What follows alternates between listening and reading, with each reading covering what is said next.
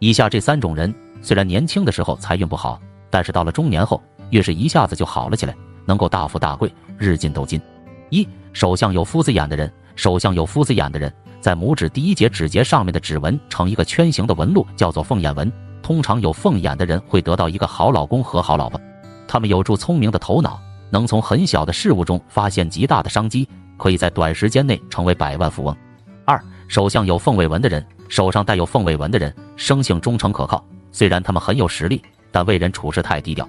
所以早年一直都没做出成就来，日子很平淡。不过没关系，到了中年以后就能全面迎来好运势，事业做得风生水起，赚得盆满钵满。